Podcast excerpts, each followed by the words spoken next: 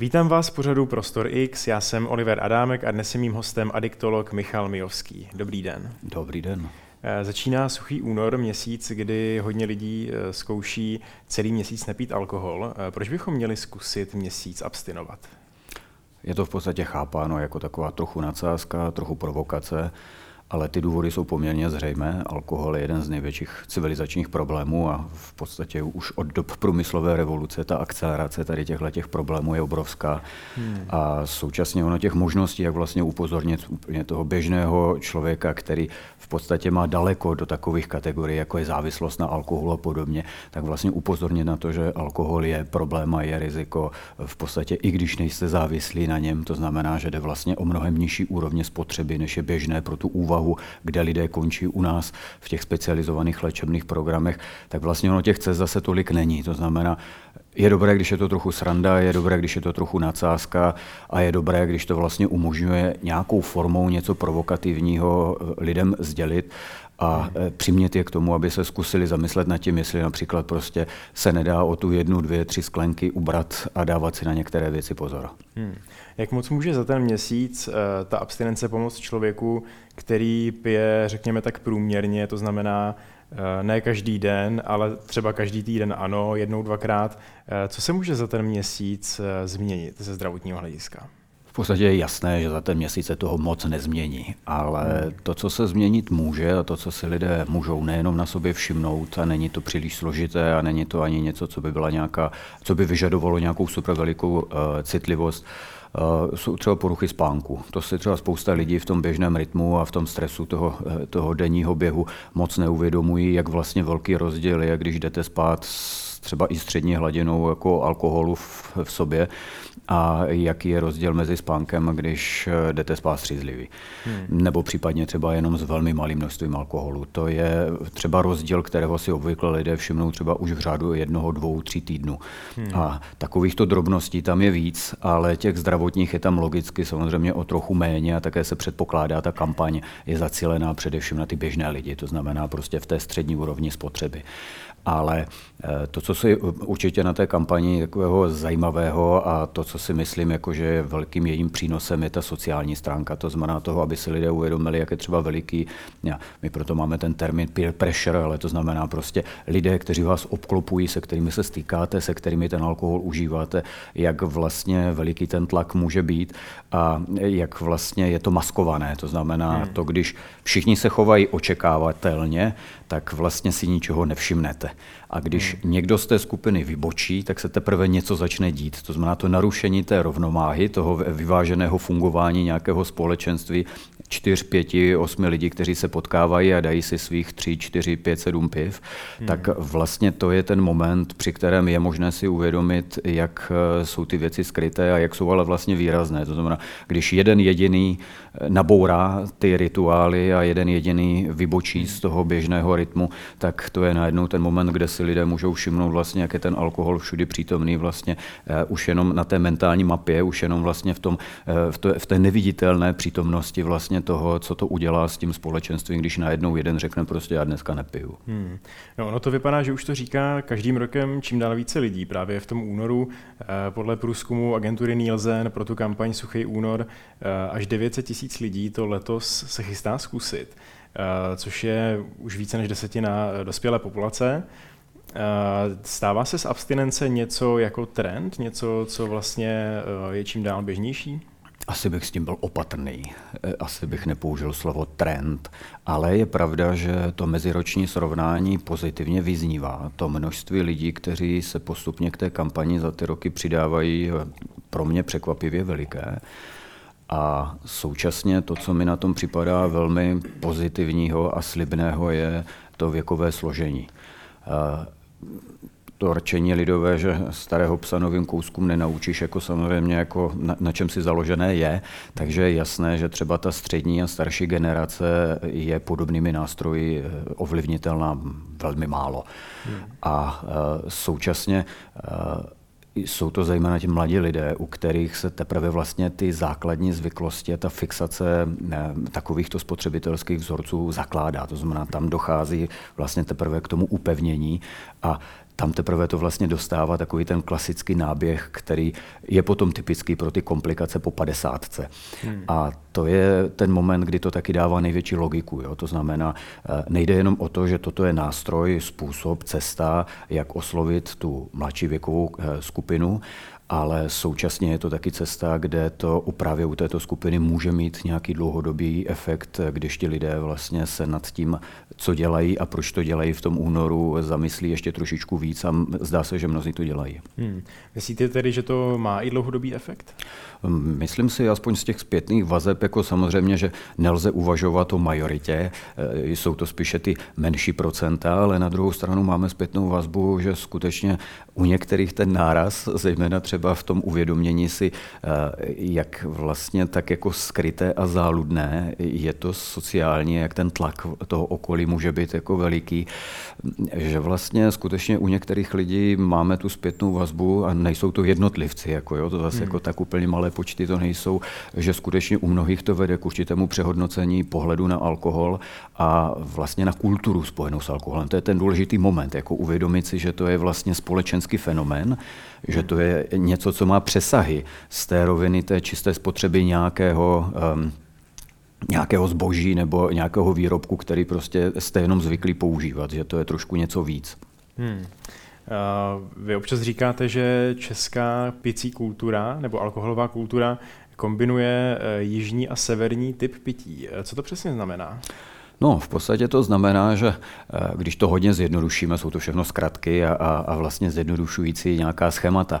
A vlastně to typické, co je pro tu jižní kulturu pití, je, že vlastně pijete v relativně menších množstvích kontinuálně. To znamená, že vlastně to tělo má přítomnou určitou hladinu alkoholu a vlastně pije se skoro by se dalo říct od rána do večera. Je to vlastně takové to typické pro Řecko, Itálii, Portugalsko, Španělsko a podobně. A Současně vlastně typické je, že tam často ani příliš nerozeznáte třeba, že ti lidé jsou pod vlivem a vlastně patří jako je to vlastně skutečně svým způsobem kulturní eh, fenomén, ty určité vzorce užívání a zachozené pro určité, eh, určité eh, regiony. A ten severský typ pití je vlastně přesně opačný, to znamená, je to dané tím nárazovým pitím, to znamená veliké množství v relativně krátkém čase a do vysokého stupně opilosti. No a když to spojíte dohromady, tak vám vlastně vychází relativně velká spotřeba v relativně rozloženém čase, což je poměrně dost typické právě pro to naše regionální rozložení, což ale není moc super, protože ono samozřejmě obojí dvojí má nějaká rizika, jsou rozdílná ta rizika a my je v zásadě kombinujeme dohromady. Hmm. No, eh, podle dat, která uvádí suchý únor, eh, vlastně 17 až 19 eh, populace je ohroženo závislostí na alkoholu. Jak se přesně definuje, kdo je vlastně tou závislostí ohrožen a jak to třeba člověk může sám na sobě poznat? Ano, v podstatě to ohrožení je více-méně definováno kategorii rizikového pití. To znamená, je to moment, kdy u toho daného člověka, kdyby ho posuzoval lékař v našem oboru, tak by v podstatě u většiny z nich nekonstatoval, nediagnostikoval závislost na alkoholu, ale eh, v podstatě současně je to spotřeba alkoholu, to znamená to množství toho etanolu, který ten člověk spotřebovává, je takové, že eh, v podstatě už je spojeno s poměrně vysokými riziky při dlouhodobém užívání eh, somatických komplikací. To znamená vlastně, ať už jsou to například to, je to o čem se v minulosti mluvilo docela málo, dnes už na to média respondují výrazně více, jako jsou třeba onkologická onemocnění spojená s užíváním alkoholu. Případně třeba málo kdo si uvědomuje, jak vysoké procento třeba diabetiků. Vlastně přispělo k tomu, že se u nich diabetes druhého typu objevil a e, v podstatě třeba ta procenta u některých těch onemocnění jsou obrovská. Jo? To znamená například zrovna, když už jsem e, e, vzpomněl ten diabetes druhého typu, tak se bavíme hmm. o každém čtvrtém pacientovi. Znamená 25% v podstatě lidí, kteří mají diabetes druhého typu a léčí se s tím, což není například ani nějak příjemná, ani nějak laciná diagnoza. To je vlastně hmm. něco, co vám změní zásadním způsobem života, stojí to dost peněz a omezuje vás to docela výrazně. Nejenom vás osobně, ale i rodinu. Hmm. Tak to je vlastně 25% podíl, který který jistě uznáte, že není vlastně něco, co by se dalo jenom takhle mávnout rukou a říct, prostě to nemá smysl řešit. Hmm. No a jak člověk může sám u sebe poznat, že to pití je rizikové, ať už v tom smyslu, že eh, hrozí závislost, eh, nebo nějaké jiné zdravotní komplikace? Podstatě asi je tam takový, řekněme, taková dvojí perspektiva.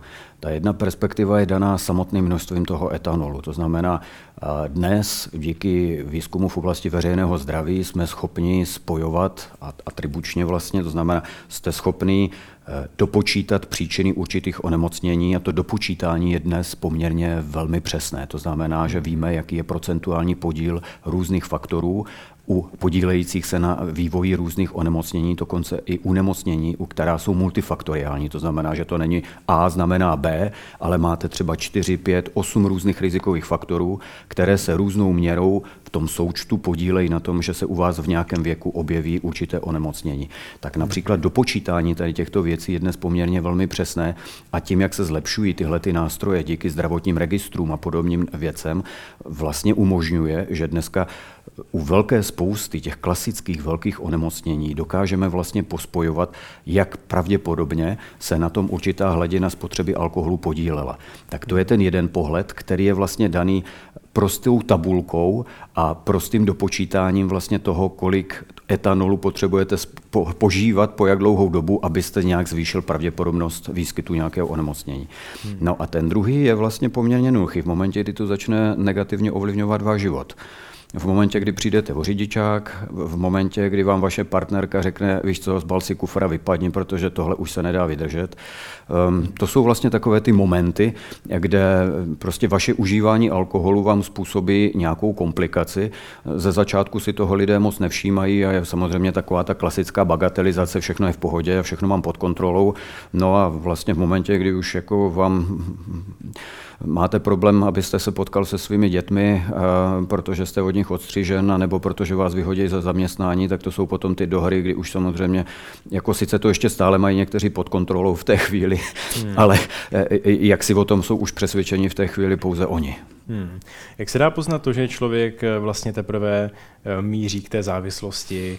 Eh, existují třeba různé takové testy, kde si člověk vyplní, kolik toho vypije, za jaký čas a podobně. Myslíte, že třeba z toho se to dá odvodit, nebo je to tak moc individuální, že to vlastně nepomáhá? Takhle je to obrovsky individuální. Jo. To znamená hmm. prostě, abych byl velmi opatrný na jakákoliv schémata, zkrátky, a tak prostě vždycky to má jako svoje velká omezení. Ale existují screeningové nástroje, ty screening screeningové nástroje v našem oboru jsou poměrně velmi jednoduchoučké. Například jeden z, u alkoholu, jeden z těch nejjednodušších je třeba audit C, na kterém je postaveno velké množství takových těch internetových self-posuzování, to znamená, kde si prostě naklikáte ty čtyři základní položky, je tam vlastně jenom několik málo škál, v podstatě to trvá u rychlých lidí několik desítek sekund, když to pomalej vyplňujete, tak vám to zabere maximálně několik minut a velmi rychle vám to vyhodí výsledek. A musím říct, že vlastně poměrně překvapivě na tu jednoduchost tady těchto těch nástrojů eh, ten výsledek není špatný. To znamená, je to relativně dobrá zpětná vazba, eh, hele, je to na zamyšlení, jako minimálně. A současně vzhledem k tomu, jak je to vlastně rychlé a jednoduché, tak na tom je postaveno i e, celá, nebo postavená celá vlna dnes e, e, snahy spojit to s některými odbornostmi ve zdravotnictví, v sociálních, sociálních službách a ve školství. To znamená, aby odborníci, kteří pracují, a teď je jedno, jestli je to učitel ve škole, nebo sociální pracovník v nějaké sociální službě, anebo praktický lékař, nebo dětský praktický lékař, aby v podstatě to bylo něco, co je naprosto standardní součást toho posouzení, protože si musíme uvědomit, to číslo, co jste zmínil, není e, přemrštěné, to znamená, to je realita. Hmm. Takže se bavíme o obrovské množství lidí v populaci, i v té naší desetimilionové malinké zemičce je to vlastně velké číslo. A tím pádem pravděpodobnost, že se tito lidé v těch různých profesích setkají s tím problémem, je velmi vysoká. No, například ve zdravotnictví je to poměrně velmi jednoduché, minimálně v tom, jak je to legislativně nastaveno, kdy například každý zdravotník již dnes má zákonnou povinnost hmm. takovýto údaj eh, zjistit a v případě, že ten pacient na tyto jednoduché otázky responduje pozitivně, to znamená vlastně spadne do té kategorie pozor, pozor, tak vlastně ten lékař, zdravotní sestra, kterýkoliv zdravotnický personál by měl být schopný zareagovat a odeslat ho do specializované služby. To je dneska například zákonná povinnost všech zdravotníků. Druhá rovina je, že tento zákon nemá žádný prováděcí předpis, příliš dobře není definován a současně ji nikdo ani nevymáhá, to znamená, nikdo ani pozitivně nemotivuje zdravotníky, aby takovouto intervenci prováděli. Přestože to je nesmírně rychlé, velmi jednoduché a velmi efektivní. Hmm. Eh, ono pořád i mnoho lékařů třeba i veřejně říká, že existuje nějaká ta zdravá dávka alkoholu nebo bezpečná dávka alkoholu. To jsou asi ještě dva odlišné pojmy. Mluví se často třeba o té skleničce piva denně, skleničce vína denně a podobně. Eh, jak se díváte právě na tyhle ty dva pojmy, zdravá dávka a bezpečná dávka? Já si myslím, že jako velmi důležitá určitá míra jako uměřenosti v tom, že jistě není nutné na to reagovat Bůh jak emotivně a říkat prostě to je strašné takhle a to, to, to se nesmí a, a být nějak jako v tomhle smyslu nějak si prudérní. Eh, na druhou stranu ale z toho úplně moc radost nemám, protože žádná evidence zatím nestojí. Jako to, to, je, to jsou takové eh, reminiscence na 70. a 80. léta, takový wishful thinking, jako protože všechny ty studie, které zatím stály a všechny ty takzvané francouzské paradoxy a tady tyhle ty povídačky, protože jsou to v podstatě povídačky, za sebou žádnou silnou evidenci nemají, respektive je to v podstatě vycucané z prstu. To hmm. podstatné, co na tom je eh, množství alkoholu, které může mít pozitivní efekt eh, v somatické úrovni se v podstatě jednak se nedá univerzalizovat, to znamená, není to něco, co platí pro všechny a současně to množství se pohuje v řádech gramů nižších řádech gramů. To znamená, že to je méně než například decka vína, jako jo, prostě podstatně méně. A, a to je jedna rovina. A druhá rovina je, že vlastně ten pozitivní efekt je spojený jenom s určitými skupinami. Například ten efekt byl nejvýraznější například u skupiny 40 plus muži po prvním infarktu myokardu. To je ale velmi úzká cílová skupina. A současně a říkáte to do populace, kde ta spotřeba je velmi vysoká. Říkáte to do populace, kdy kolik lidí by si odměřilo těch několik desítek mililitrů vína, hmm. aby vlastně byli u té hranice toho efektu, kde to nějakou logiku ještě může mít. Hmm. A teď ten moment, problém je v tom, že tím vlastně vytváříte argument, podpůrný argument, proč pít víc. A problém je v tom, že se vlastně eh, obhajuje pití, které je na úrovni, kdy už máte velmi silné vazby. První objevující se velmi silné vazby k některým typům somatických onemocnění v pozdějším věku. Jinými slovy, eh, pokud se bavíme o té takzvané evidenci, to znamená prostě, že zatím stojí nějaká věda, máte na to nějaké důkazy, tak eh, se vlastně bavíme o něčem, co je absolutně odborně neobhajitelné. Bavíme se o něčem, co skutečně patří do těch 70. 80. let, většinou do poměrně velmi pochybných časopisů a bavíme se například také o studiích, které byly sponzorovány to znamená, prostě šli do toho prostředky třeba alkoholového průmyslu. Hmm. A není eh, nějakým dnes už bohužel ani tajemstvím, že v podstatě velká část i třeba eh, kolegů z různých oborů v minulosti se prostě jednoduše nechávala uplácet a korumpovat a měli placené různé cesty na různé kongresy, případně měli nestandardně vysoké příjmy prostě za výzkumnou činnost, eh, který, které nemůžete získat, když máte prostředky z běžných agentur a podobně. To znamená, to jsou takové ty hmm. povyplavávající kauzy, které vlastně zpětně se ukazují být, že za mnohými těmi studiemi stály a eh, myslím si, že to je opravdu jako poměrně bolavé téma. Ono eh, velmi podobným procesem si například prošel výzkum výzkum užívání nikotinu. Hmm. Najdete z 60. let články, které obhajovaly kouření na palubách letadel a koukáte na ta jména a koukáte na ty později vyplavené kauzy, které s tím jsou spojené. Je to něco, na co nejsme moc pišní a je to něco, na co jsme jako my oborově poměrně velmi citliví. Je to třeba jeden z důvodů, proč v našem oboru se vytvořily mnohem silnější etické požadavky, to znamená mnohem vyšší normy, přísnější normy na posuzování publikovaných prací, právě protože se ukázalo, že tam lítá prostě strašná spousta peněz. Ostatní jsou zvyklí třeba na farmaagentury, jo? to znamená prostě na farmakologický průmysl, farmaceutický průmysl eh, eh, a lékové agentury agentury a podobně. My v tom máme ještě navíc, kromě toho, právě ten moment, kdy do toho vstupuje samotný hmm. průmysl. Hmm. Jak je tedy možné, že vlastně pořád eh, často tyto věci zaznívají? Je to tím, že zkrátka, přestože ty studie, jak říkáte, jsou překonané nebo vyvrácené, eh, tak prostě pořád se někde objevují, pořád eh, je občas někdo čte.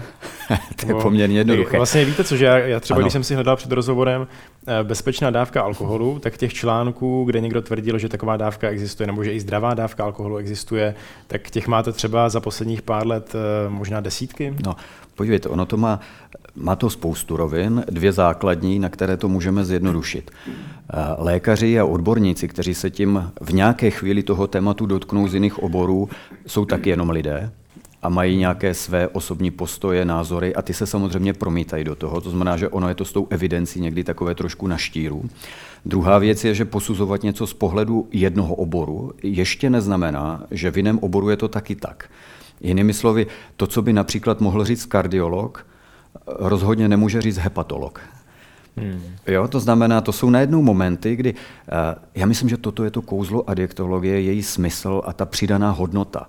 To znamená, uh, my jsme hodně mezioboroví, respektive náš obor je mezioborový z povahy věci. Jinými slovy, náš úkol je upozorňovat na tyhle ty věci a říct jako, uh, přátelé, to, že vy se můžete na tu dávku podívat jako kardiologové takhle, ještě neznamená, že to tež říkají čísla právě třeba u hepatologů, protože například ty játra prostě při dlouhodobém užívání, to je něco, kde, to, kde ty problémy jsou indikovatelné poměrně velmi rychle na těch číslech. A současně je jasné, že například eh, běžný kardiolog asi neleží třeba ve veřejno zdravotních jako studiích, registrech a podobně. A třeba práce, které třeba profesor Štekel, eh, to jsou prostě neuvěřitelné obrovské kohortové studie, kde se skutečně ty atribuce dopočítávají jako do neuvěřitelné míry přesnosti.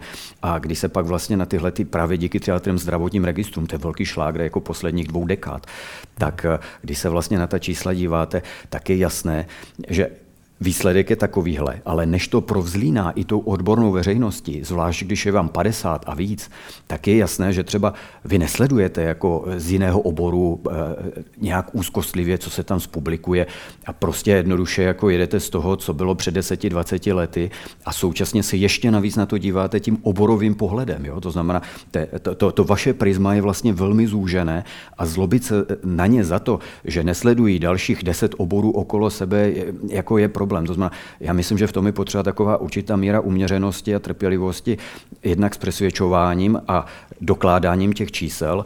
A současně já mám třeba velmi dobrou zkušenost z minulých let, kdy jsme třeba přes eh, Českou lékařskou společnost udělali oslovení eh, několika klíčových velkých eh, odborných společností a vydali k tomu společné prohlášení a viděl jsem, že třeba ten dopad na těch různých kongresech jako a v té atmosféře, jako v těch debatách byl, byl poměrně veliký překvapivě. To znamená, myslím si, že jako chce to trochu trpělivosti a taky možná i to přinášení těch argumentů do těch diskuzí a zpřístupňování těch dat, protože je jasné, že když sledujete ten svůj obor, tak nemáte kapacitu prostě na to, abyste sledoval, jako říkám, deset dalších. Hmm.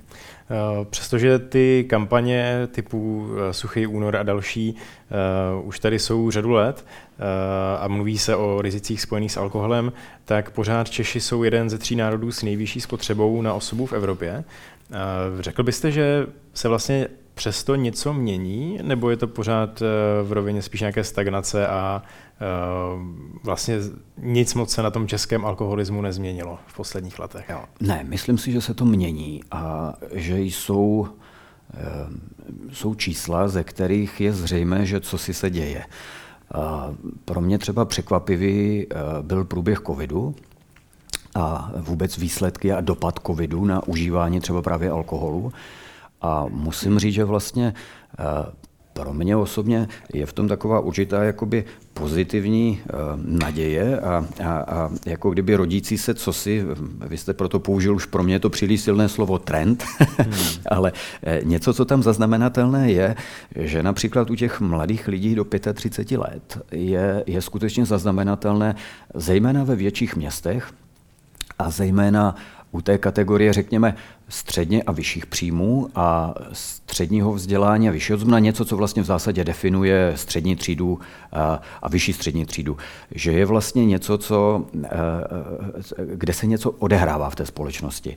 A myslím si, že tohle to je super, že zdá se, že se tam něco nastartovalo.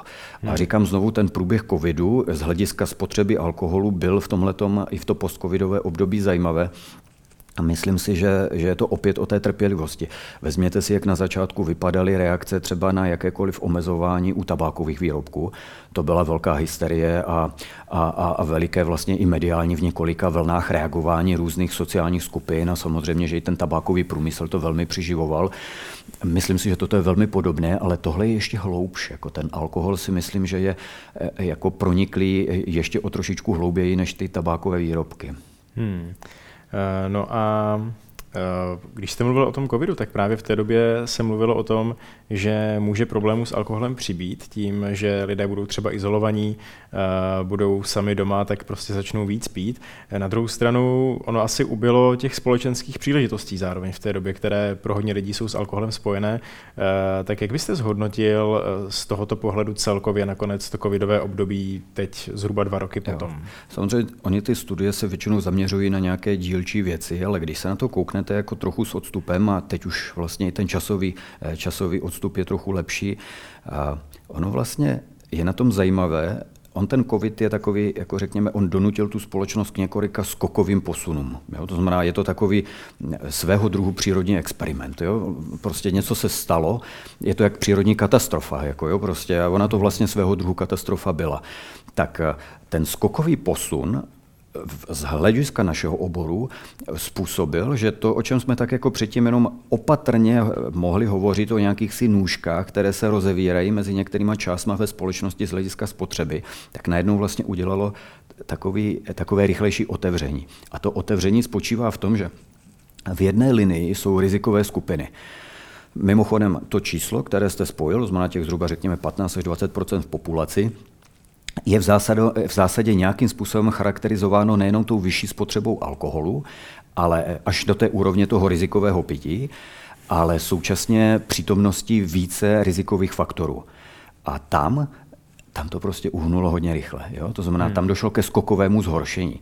A pak je ta majorita populace a tam vlastně překvapivě k tomu zhoršení nejenom, že nedošlo, ale došlo tam i k poměrně významnému zlepšení. Hmm. Můžeme samozřejmě eh, z různých studií koukat a trošku i spekulovat, protože ono to není tak úplně jednoduše interpretovatelné, ta čísla, ale eh, bez pochyby v tom mělo, eh, měl svůj podíl třeba ta příležitost. Jo? To znamená prostě toho, že byly hospody zavřené, restaurace zavřené a podobně.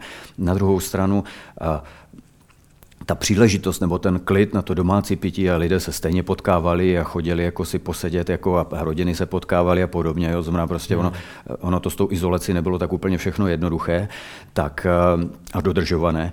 Tak eh, z druhé strany eh, vlastně jsou tady faktory, které stále by jako kdyby brzdily, aby to bylo výraznější. Ale ono to poměrně jako výrazné zaznamenatelné bylo. To znamená, byl tam poměrně hmm. významný pozitivní posun v tom, že ta spotřeba se snížila. Hmm. Tak kdybyste to uh, nakonec sečetl nebo odečetl od sebe, tyto dva efekty, tak co myslíte, že převáželo? To zlepšení u té většinové střední populace hmm. nebo zhoršení u těch lidí s rizikem? Když to sečtete, tak vlastně to byl mírný pozitivní posun, ale hmm. on je daný tou majoritou proti té menší skupině těch rizikově eh, konzumujících lidí. Hmm.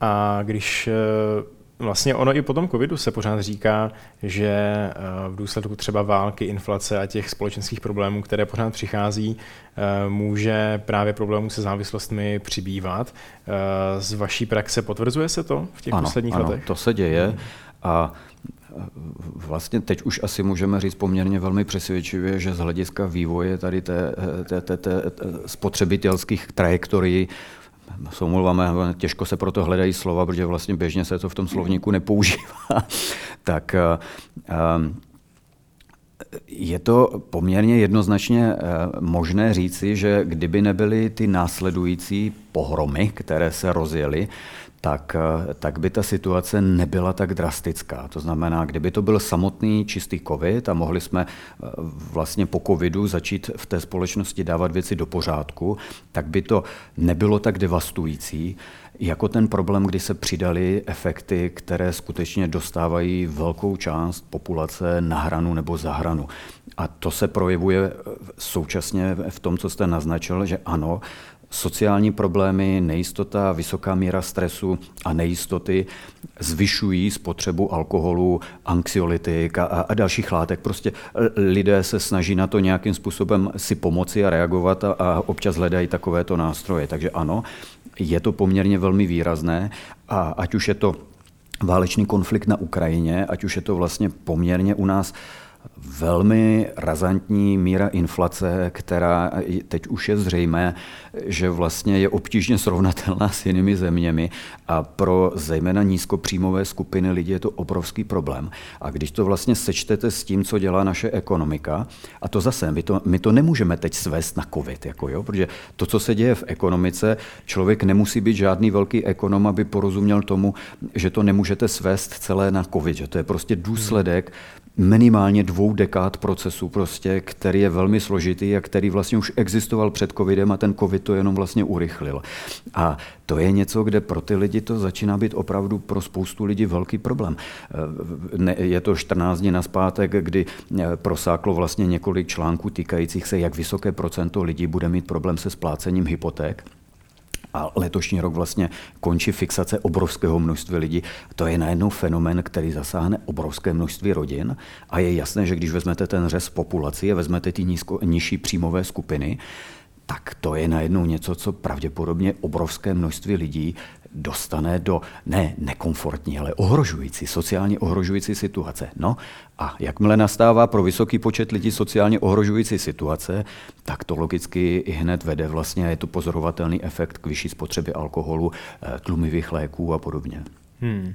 Eh, existují různé výpočty toho, kolik eh, nadměrná spotřeba alkoholu ročně stojí český stát nebo státní rozpočet. Já jsem třeba našel eh, čísla agentury Pak Research Daniela Prokopa, který říká, že to je zhruba 50 miliard korun ročně. Jsou ano. i jiná čísla, uvádí se i více, i trochu méně. Ano, ano. Co všechno vlastně do těch nákladů musíme počítat? To je, děkuju, to je velmi dobrá nahrávka. Je to velmi složité téma a nemůžete se na to dívat prismatem jako čistě zdravotních nákladů a toho, že někdo se jde léčit a podobně. To je vlastně velmi složitá metodologie stojící za těmito studiemi, kdy vlastně do toho počítáte nejenom zdravotní náklady, to znamená všechno, co to stojí ve zdravotnictví a musíte si uvědomit, že nejde, například my oborově jsme úplně nejlacinější ze všech nákladů. Jako jo. To znamená, když porovnáte všechno, co stojí alkohol, tak samotná léčba závislosti, to je vlastně až tragikomické. Je na konci toho ledovce to nejmenší, co tam vlastně vůbec nějaké náklady reprezentuje. A naopak ty obrovské náklady třeba spojené s těmi velmi drahými diagnózami. Typicky onkologická onemocnění, typicky ten zmíněný diabetes, hepatologické problémy, jako je, to jsou prostě strašně drahé náklady proti tomu, co stojí léčba závislosti. Hmm. To je ale pořád jenom zdravotnictví. Pak vám do toho vstupují sociální náklady. A najednou zjistíte, že ty sociální náklady jsou obrovské. To znamená například eh, při vývoji té trajektorie té uživatelské dráhy v nějaké chvíli ti lidé jsou více nemocní, to znamená stojí to ty zdravotní, ale když jsou více nemocní, tak také nepracují. To znamená, dochází tam k práce z neschopnění. No a to se vlastně s průběhem té kariéry to extenduje, to znamená těch dnů toho práce z neschopnění přibývá No a máte najednou sociální náklady, které vyskakují. Tím ale pořád jste ještě neskončil. Máte tam například náklady, které jsou spojeny s náklady rodin na to, aby obsluhovali toho člověka, protože on, když nepracuje nebo má nějaké problémy, tak vlastně kolem něho ještě poskakuje zbytek té rodiny a stojí to nějaké finance ty rodiny. Tím jste ještě pořád neskončil, protože například, když máte nějaké množství nehod, za kterými stojí alkohol, tak najednou vlastně i všechny ty nehody, ta rozbitá auta, zranění, která jsou tím způsobená a podobně, vám naskakují jako další skupina. A tím jste pořád ještě neskončil. Alkohol je velmi vysoce kriminogenní látka, to znamená, její kriminogenní potenciál je vysoký. Typicky je to látka, která je spojena s násilnou trestnou činností. Takže najednou dopočítáváte atribuce, které jsou spojeny s určitým procentem násilných trestných činů, které jsou v důsledku požívání alkoholu a opilosti a najednou vlastně, když dopočítáváte vlastně důsledky tady téhleté kriminální činnosti a tresty, které ti lidé následně dostávají, znamená musí si to taky mnozí odsedět v podobě nepodmíněných trestů, tak najednou toto všechno vám tam napadá do toho a když to všechno vysčítáte, tak vlastně docházíte k takto extrémním číslům, co tu společnost alkohol, užívání alkoholu stojí. No hmm. a proti tomu vlastně, když porovnáte, co ta společnost vydělává na spotřební daní z alkoholu, tak zjistíte, že zde panuje poměrně jednoznačně neobhajitelná nevyváženost. Hmm. U té spotřební daně z alkoholu se uvádí, že by mohla přinášet 14 až 15 miliard korun ročně. Ano. co se týká těch nákladů, myslíte tedy, že těch 50 miliard je jako zhruba realistický odhad? Přiznám se, nejsem ekonom, takže se hmm. na to hmm. dívám jako takový, řekněme, poučený like z pohledu svého oboru, ale vzhledem k tomu podíleli jsme se, my jsme tady poprvé v České republice podobný typ studie dělali před 20 lety, když Česká republika vlastně přistupovala ke změně legislativy u eh, nelegálních návykových látek. To byla vlastně veliká studie, projekt dopadu, analýzy dopadu nové drogové legislativy. Takže poprvé jsme tehdy takovouto metodologii zkoušeli a měli jsme tehdy velmi dobrou spolupráci s Kanadou a s Floridskou státní univerzitou eh, v Telehasi.